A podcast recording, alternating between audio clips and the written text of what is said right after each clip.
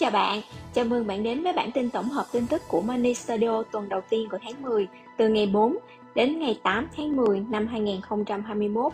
Bản tin hôm nay bao gồm 1. Diễn biến thị trường chứng khoán Việt Nam 2. Diễn biến thị trường chứng khoán quốc tế 3. Tin tức giá vàng, giá dầu và một số tin tức quốc tế nổi bật Đầu tiên là diễn biến thị trường chứng khoán tại Việt Nam Chứng khoán tuần ngày 4 đến ngày 8 tháng 10 năm 2021, VN Index hướng tới mốc 1.400 điểm. Trong phiên cuối tuần, VN Index tăng 0,49% lên mức 1.372,73 điểm. HNX Index tăng 0,41% lên mức 371,92 điểm. Xét cho cả hai tuần, cả hai chỉ số cùng nhau bật tăng mạnh. VN Index tăng tổng cộng 2,83% và HNX Index tăng 4,33%. Khối lượng khớp lệnh trung bình trên sàn HOSE gần 627 triệu cổ phiếu trên một phiên, tăng 7,9% so với tuần giao dịch trước. Sàn HNX đạt trung bình hơn 116 triệu cổ phiếu trên một phiên, giảm 1,81%.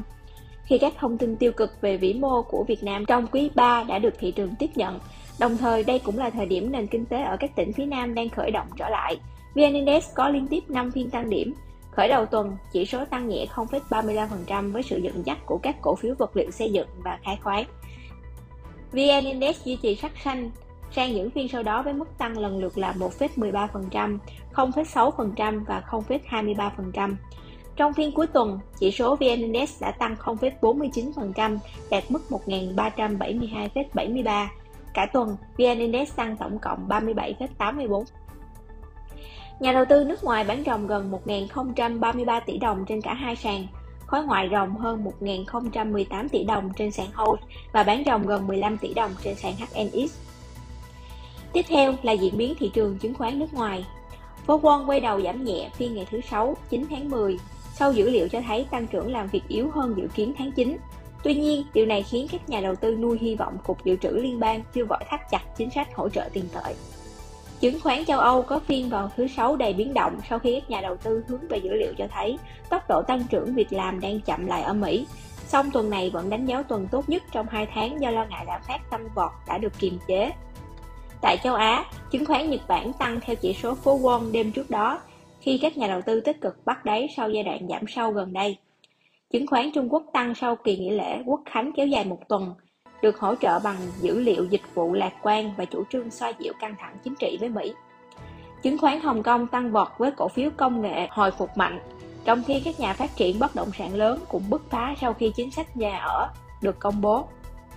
Tin tức về giá vàng Giá vàng đêm qua tăng vọt khi đồng USD suy yếu, đạt mức cao nhất trong 2 tuần, nhưng vẫn chưa thể phá vỡ ngưỡng 1.780 USD trên một ounce. Kết thúc phiên ngày 8 tháng 10, giá vàng giao tăng 21,4 USD lên 1.776,8 USD trên một ounce. Giá vàng giao tương lai tháng 12 giảm 1,8 USD lên 1.757,4 USD trên một ounce. Trong tuần, giá vàng giao ngay tăng 0,9%. Tin tức về giá dầu Giá dầu tiếp tục leo dốc vào thứ sáu, thúc đẩy bởi cuộc khủng hoảng năng lượng toàn cầu.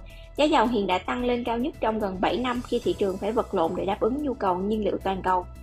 Ngay khi cả nhu cầu trên thế giới đang tăng mạnh mẽ khi hoạt động kinh tế trên đà hồi phục sau đại dịch, OPEC Plus trong tuần cho biết họ sẽ vẫn trên con đường đưa sản xuất trở lại một cách từ từ. Trong khi đó, chính phủ Mỹ tuyên bố đang theo dõi thị trường năng lượng nhưng không công bố hành động ngay lập tức chẳng hạn như giải phóng kho dự trữ dầu chiến để giúp giá dầu hạ nhiệt.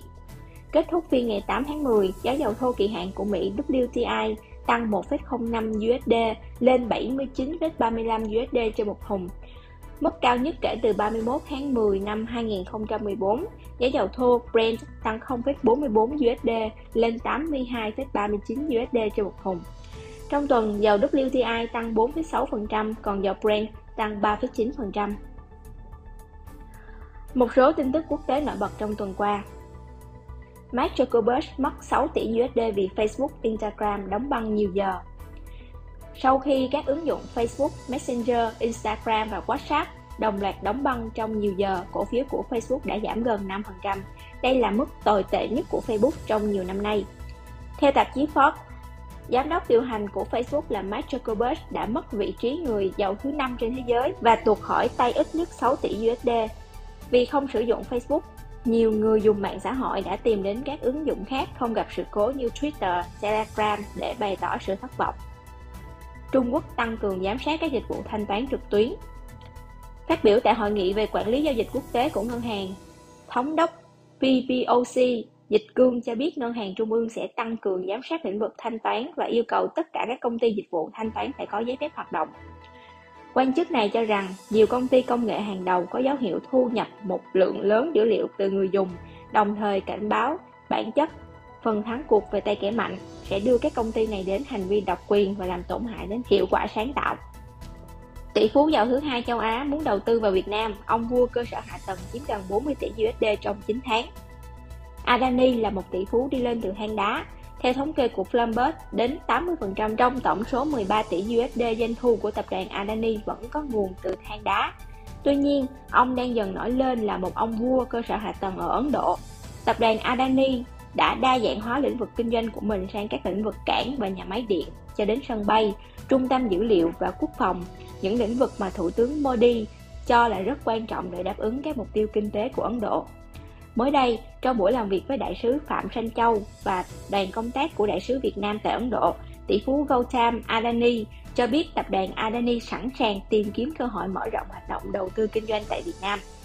Tập đoàn Adani bày tỏ mong muốn hợp tác tại Việt Nam trong thời gian tới ở ba lĩnh vực cảng biển, cảng hàng không và nhiệt điện theo hình thức liên doanh phát triển mới hoặc đầu tư vào các dự án đã có sẵn sau hai thập kỷ xây dựng đế chế kinh doanh thành công vang dội, cơ sở hạ tầng cũng là lĩnh vực đã tạo nên thành công của vị tỷ phú này.